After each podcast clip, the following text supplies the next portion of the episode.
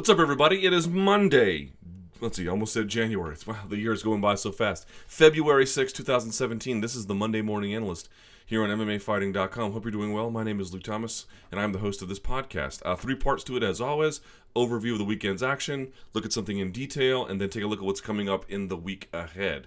Uh, not a whole lot to get to this time. I'm going to keep it a little bit shorter, I hope.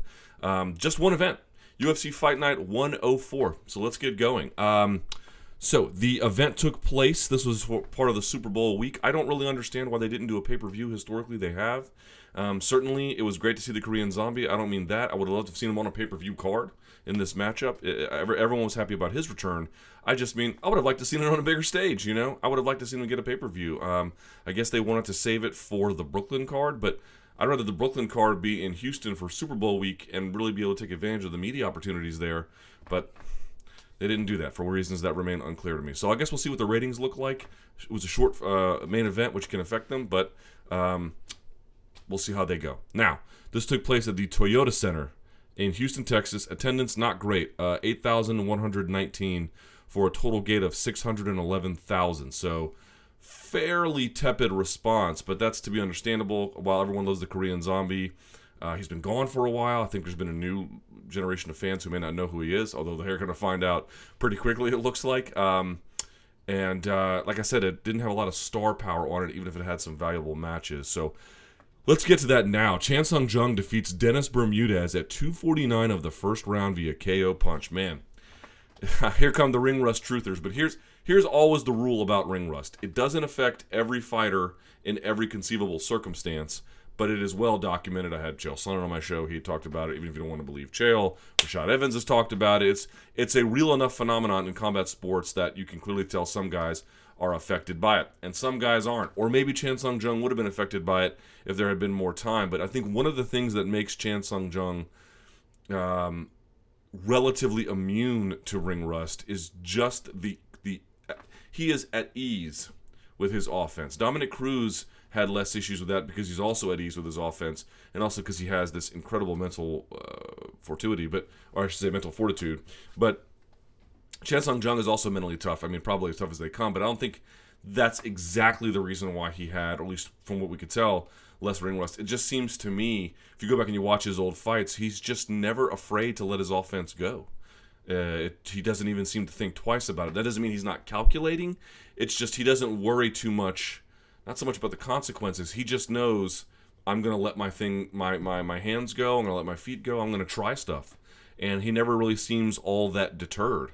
And I think that's partly why fans love him, and it's partly why he's very effective as a fighter. Even sometimes if he gets tagged, and he did get tagged in this fight. I thought early on Bermudez was doing all the right things, going high, going low. Chan Sung Jung showing a lot of great takedown defense. I also, by the way, think the time off probably was really great for some of the injuries he had been nursing, so there might have been a benefit to it in that sense. Probably a net loss for him, but I don't think everything about it was necessarily terrible. But be that as it may, I thought Bermudez was doing a lot of the right things. I thought Bermudez was really trying to pressure him, was trying to stay on the move, was trying to be active, and he was uncorking on him.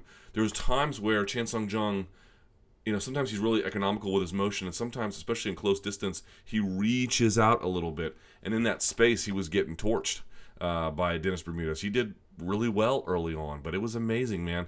What does he do? Brian, I was gonna, you know, do a thing on it, and then I saw Brian Stann. Because I DVR the broadcast and watched it after the fact.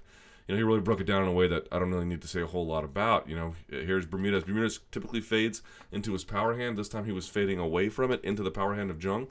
He throws a jab one time. Jung kind of doesn't really react to it. And next time he throws a jab, and he just crushes him with the uppercut. I went back and watched the Dennis Poirier fight. Remember the great one that that happened locally at, Fairfax at the uh, on the campus of George Mason University. I guess I had forgotten what a great weapon the uppercut is for Chan Sung Jung. Man, uh, he throws it with ease, and he catches a lot of guys with it very often. I really recommend you go back and you watch that fight. You'll see it's a big part of his repertoire.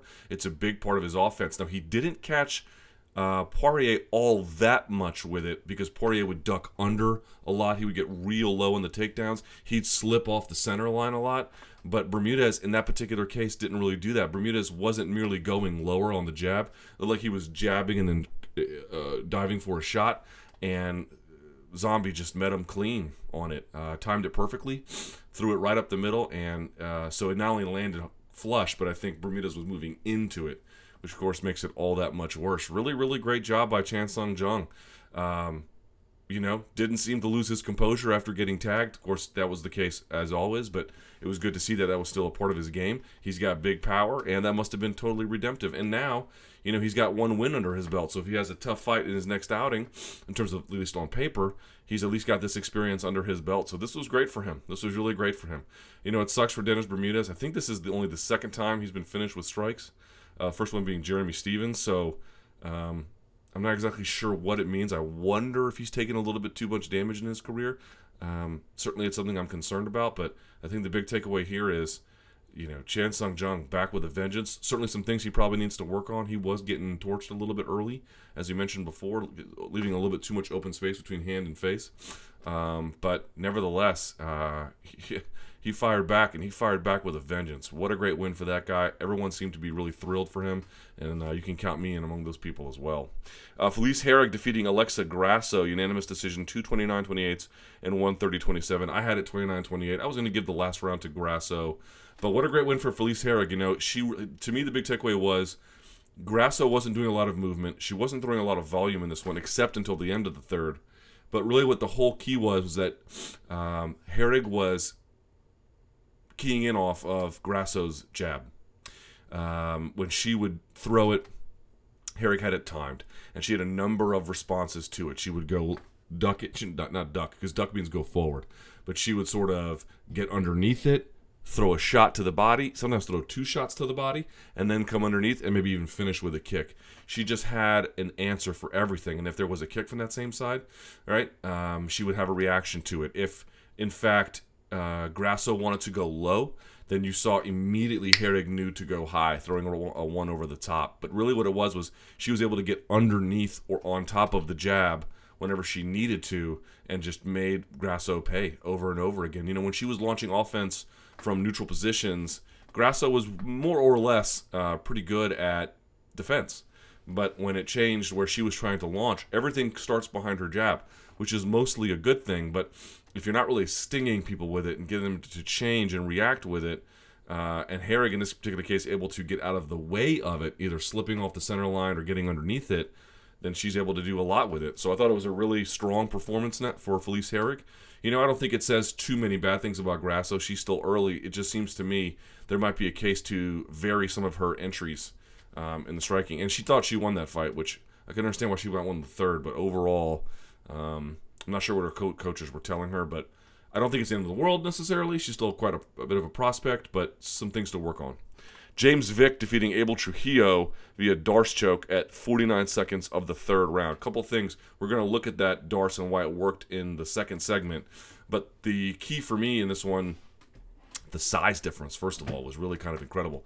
And I also have to say, by the way, shout outs to Juan's Flying Burrito in New Orleans. Um, Vick looked huge next to Trujillo. That was the first thing. Second thing is, as I understand it, Trujillo is not part of the the remodeled Blackzilians team that's over at Combat Club. I don't think he followed them there. So I wonder what effect that might have had on his training. Um, and on top of that, Vick doing a much better job defensively with his strikes. Before he would throw a jab and put his chin up and drop his hand. His hand is still dropping a little bit, but his chin is staying nice in position. You can see it. He's clearly been working on that, and you can clearly see it's it's gotten a lot better. Plus that double knee he threw, splitting the guard of Abel Trujillo, like that's been a big weapon for him, and it was certainly one in this fight. And uh, it was great to see Vick. Um, he just looked like the more skilled fighter and the more prepared one for the moment, anyway. And we'll take a look at why his D'Arce choke didn't work in the second round, but did work in the third. Uh, Volkan Oz- Ozdemir defeated Ovince St. Preux, split decision 29 28, 28 29, 29 28. Terrible fight. Uh, Marcel Fortuna defeating Anthony Hamilton at 310 of the first round via KO punch. Man, Fortuna looked much smaller, as we all noted. You know what's really interesting to me? The hand speed appeared to give Anthony Hamilton problems.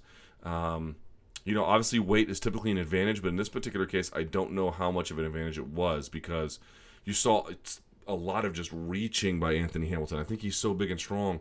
He's used to just kind of like walking through someone's last line of defense like an ogre to put his hands on them. And when he does, he probably gets what he wants most of the time in that training room, or at least enough to give him confidence to keep doing that. But Fortuna's hand speed uh, rocked him earlier in the round. And then the other part that was kind of interesting to me was if you go back and you watch on that that one two that closed the show, Hamilton had his hands up, like he read the the jab. He puts his hands up, and then once the second one comes down, his hands were still kind of there. They were about like right here. I mean, they were covering the jaw area. But what happened is Fortuna threw a punch with a high elbow. It wasn't a straight one-two where the you know usually in boxing I've talked about this before. You'll have your elbows stuck to your ribs a little bit to protect them, so you can have you know you have short movement for defense, and the punches are chambered and they come right down the line. This one was chambered, or I should say, shouldn't even, wouldn't even say that. It wasn't chambered. He sort of came down on it like this, and so that gave him the angle to go high up on Hamilton and come down on his forehead. That was really nice. That was really nice. I thought that was kind of a an interesting adaptation he made uh, to make that work in that fight. Jessica Andrade defeating Angela Hill. Great fight. 30 27 across the board. Angela Hill, so dramatically improved. If you've been watching her in Invicta, you know that to be the case here. I thought, look, man, she fought pretty great. First of all, she fought gutsy as hell. And she was working the jab and she was working um, the teeps and she was trying to chew up the front leg of Andrade. You know, it's just if you Andrade, this fight reminded me of Rob Font versus John Lineker where Rob Font is one of these guys who's a very good fighter and a very good striker and a hard hitter in his own right. But if you can't really back up Lineker with your shots, if you can't get him to hesitate, it's just hard to do anything else. And like uh, Andrade and Lineker's the same way, uh, the takedown defense is going to come hard because they're super strong. You saw Andrade lift her in the air and dump her on the mat, especially in that second round. You know, it's just if you can't really get her to slow down, to stay in space, to respect what you can do to her physically, she'll just walk right through it. So she was doing something like so. So, you know, here's Angela Hill sticking and moving, sticking and moving, throwing a jab, and as she's recoiling it, Andrade has this explosive power and speed to collapse the distance, back her up, get her against the fence, and just simply unload on her. Um, maybe she got dropped in what that second round. Hard to tell if it was maybe it was a third. Hard to tell if it was a drop or a slip. Certainly, Angela Hill made contact with her. Angela Hill made contact with her a lot, you know. It's just Andrade is a tank at that weight class. So to me, I thought there was something to take away for both ladies in that one. Yes, Hill, you know, lost the fight. Andrade won it clean. Okay. And for all the reasons we mentioned, she's strong, she's physical, she's in your face, she is quick, she's athletic, uh, she packs her own punch, she's willing to eat one just to back you up. It's just hard. It's hard to affect change with her. Um, but Angela Hill, I thought, you know, footwork was much better much better overall offense. Um, she showed a hell of a chin. She wears damage really well. That was that was a great performance, I think, from both ladies. And Andrade appears to be your next contender. Maybe Michelle Waterson is at uh, at women's strawweight. Then you move to the preliminary card. Curtis Blaydes defeating Adam Milstead at 59 seconds of the second round via knee injury. Only takeaway there was Blaydes appeared to be much stronger than him. Was ragdolling him, throwing him around.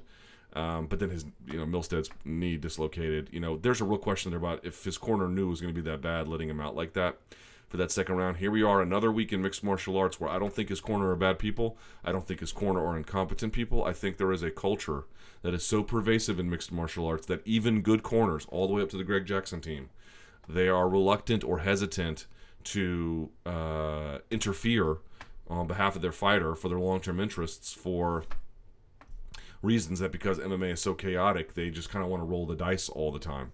And uh, I understand it. I understand the temptation. I understand the potential consequences that could come with affecting a guy like that. But this guy could have been spared. I think we all agree this guy could have been spared. What happened to him in that second round where he can barely stand on his right leg.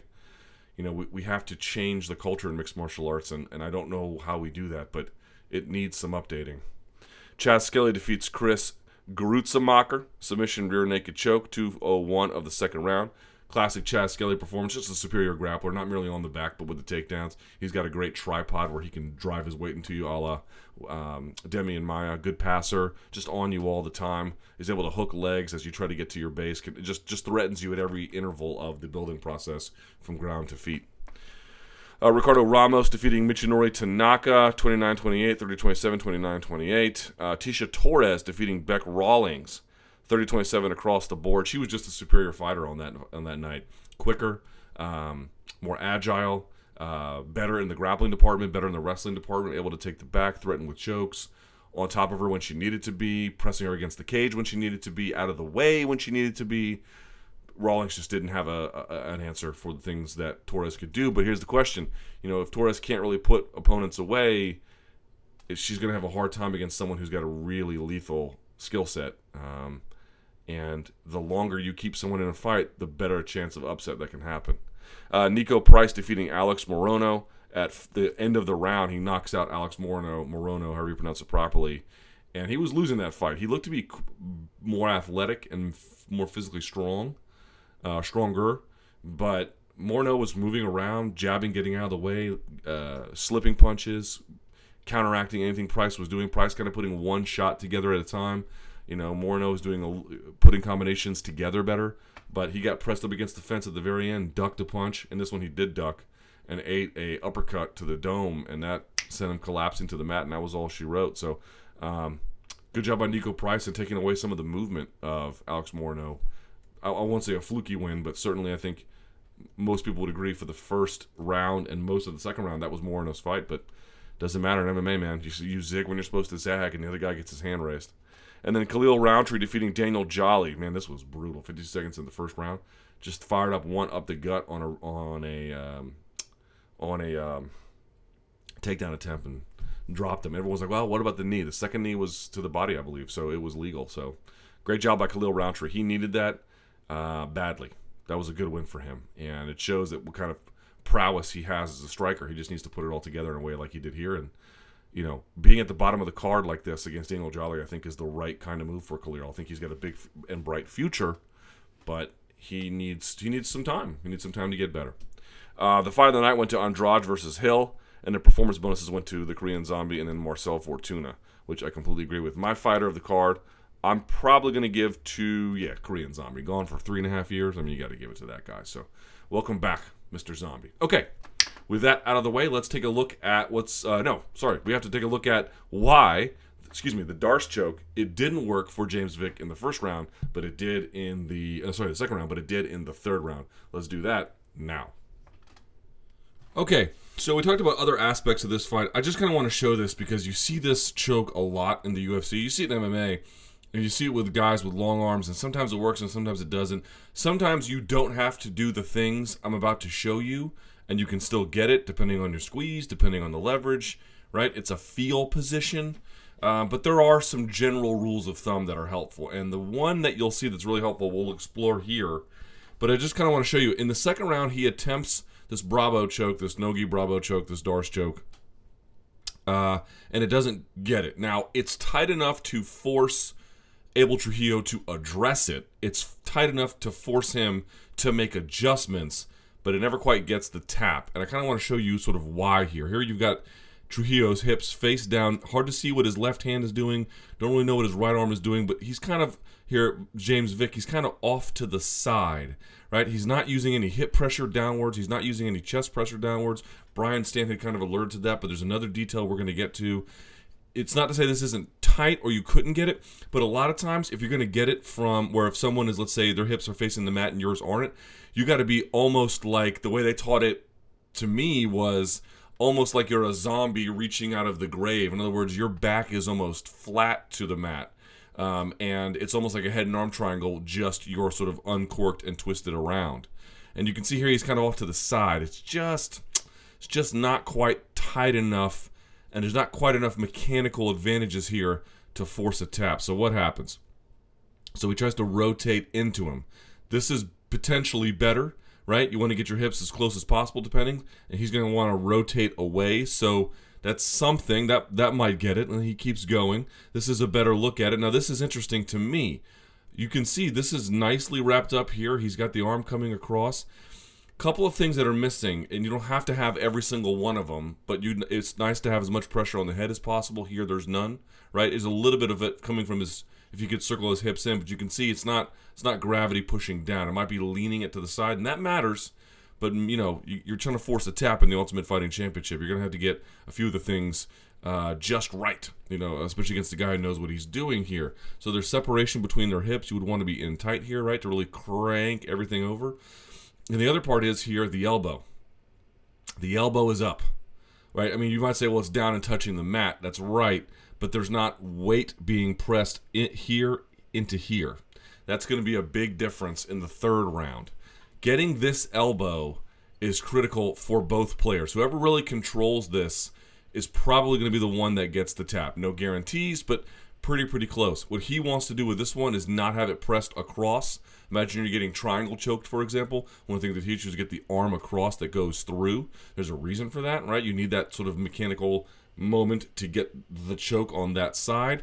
As long as there's space between him, his bicep, and his neck, that won't necessarily happen, and he can pressure off of this elbow to get it. So to me, that's a bit problematic. And the other one is that you know he what he really would like is an underhook, because if he can get the underhook, uh, he's almost home free. Again, not all the time, but pretty close. So there's just a few ingredients here missing. It's tight, but it's not it's not quite there.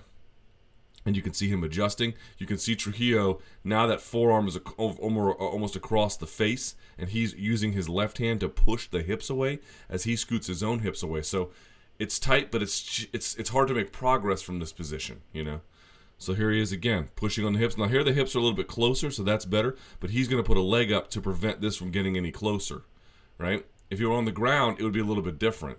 Uh, I'm sorry, if it, it, no, they're on the ground. That's not what I mean. What I mean is, if he, if his hips were facing the mat, um, this would be a little bit different. But it, it, essentially occupies the same.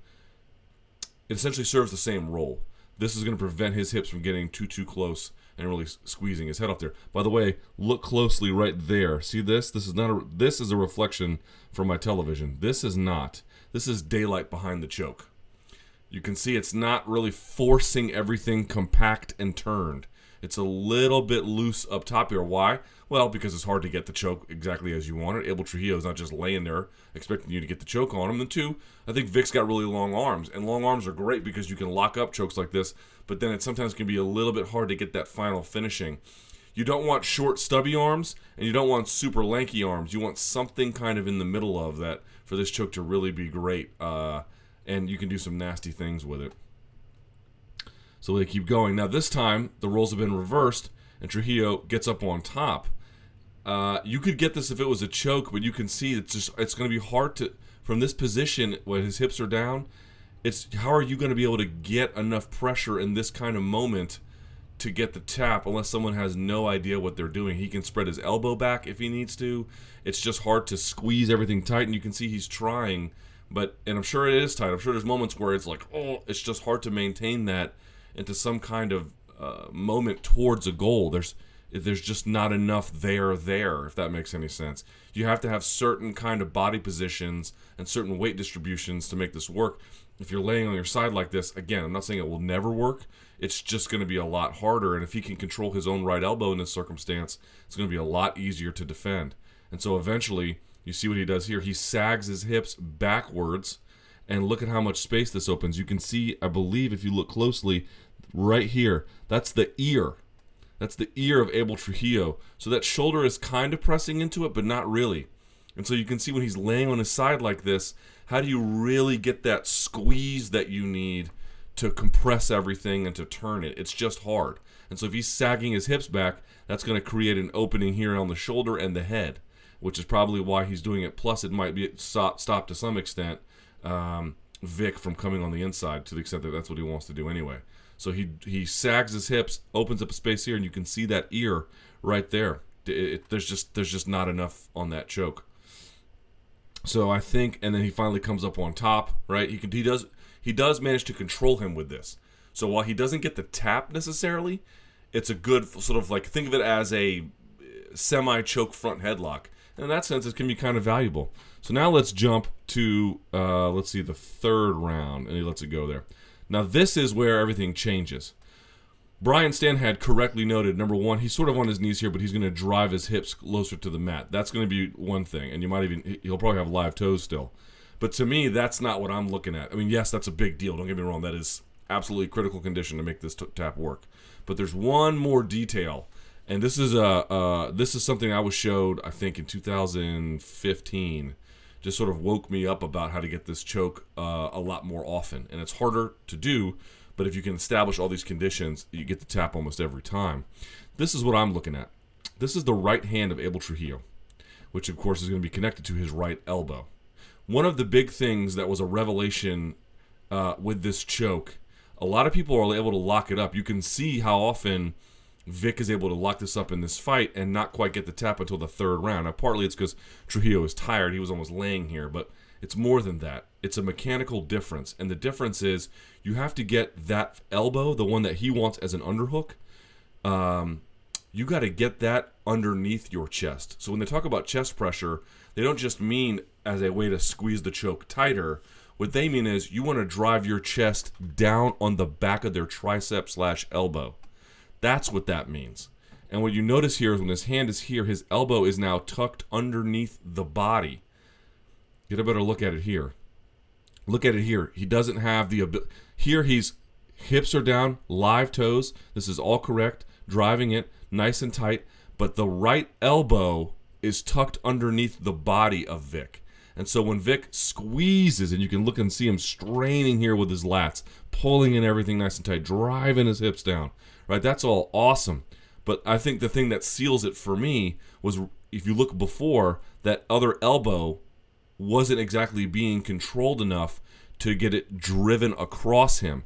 Now the elbow's underneath the chest, and so when Vick comes down on it, that drives it even closer. Just take the back of your tricep and hold it. Don't pull on it. Then take a moment to pull on it behind it. And you can feel your whole neck. So you can hear the change in my voice. You can feel the whole thing change. That's what that is. Here's another look at it. Look when they let go. Look where that elbow is. It's on the inside of his body. That's what the difference is to me. That's what seals it. You see, so often guys will have the elbow on the outside of their body, and the guy on top will be trying and struggling and adjusting, and he's doing like nine to ten things correctly, you know?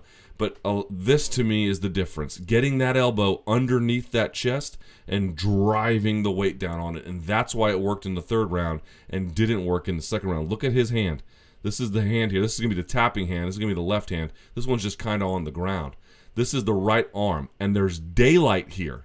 You could even see there's daylight here, but it doesn't matter in this particular case because while there was daylight before, the elbow was free.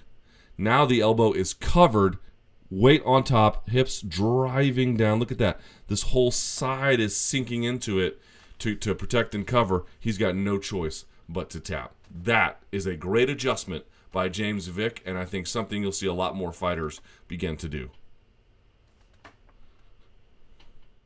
And last but certainly not least, let's take a look at what's going to happen this coming week. I'm actually going to Brooklyn of New York City tomorrow. I'm, after my show is over, I'm going to head take the train and I'm headed up to NYC. So, UFC 208, the first pay per view of 2017 for the UFC. Can you believe it? It took this long. Um, in the main event, Holly Holm and Germaine de Randamie compete for the inaugural UFC Women's Featherweight title. In the co main event, Anderson Silva faces off against Derek Brunson, Jacare versus Tim Boetsch, Glover Teixeira versus Jared Cannonier. I cannot wait for that fight. Dustin Poirier versus Jim Miller, Randy Brown versus Belal Muhammad, Wilson Reis taking on Ulka Sasaki, uh, Nik Lentz versus Islam Makhachev, Ian McCall versus Jarred Brooks, Ryan LaFlare versus Roan Carneiro, Phillipe Nover taking on Rick Glenn. I am very excited to see that. Real quickly, there might be a Marcin Tybura fight. Let me just make sure about this very, very quickly. And just to verify that's the case. Uh, Marcin is taking on Ulka Sasaki, Lentz versus Makhachev, McCall versus Brooks. Yes, I believe this is Luis Henrique, KLB, taking on Marcin Tybura. Uh, okay, so there you go. Appreciate everyone uh, watching today. Give it a thumbs up, share it around. Always appreciate it when you do. Uh, email me at luke.thomas at sbnation.com. Follow me on Twitter at sbnation, excuse me, at sbn luke thomas. And until next time, ladies and gentlemen, enjoy the fights.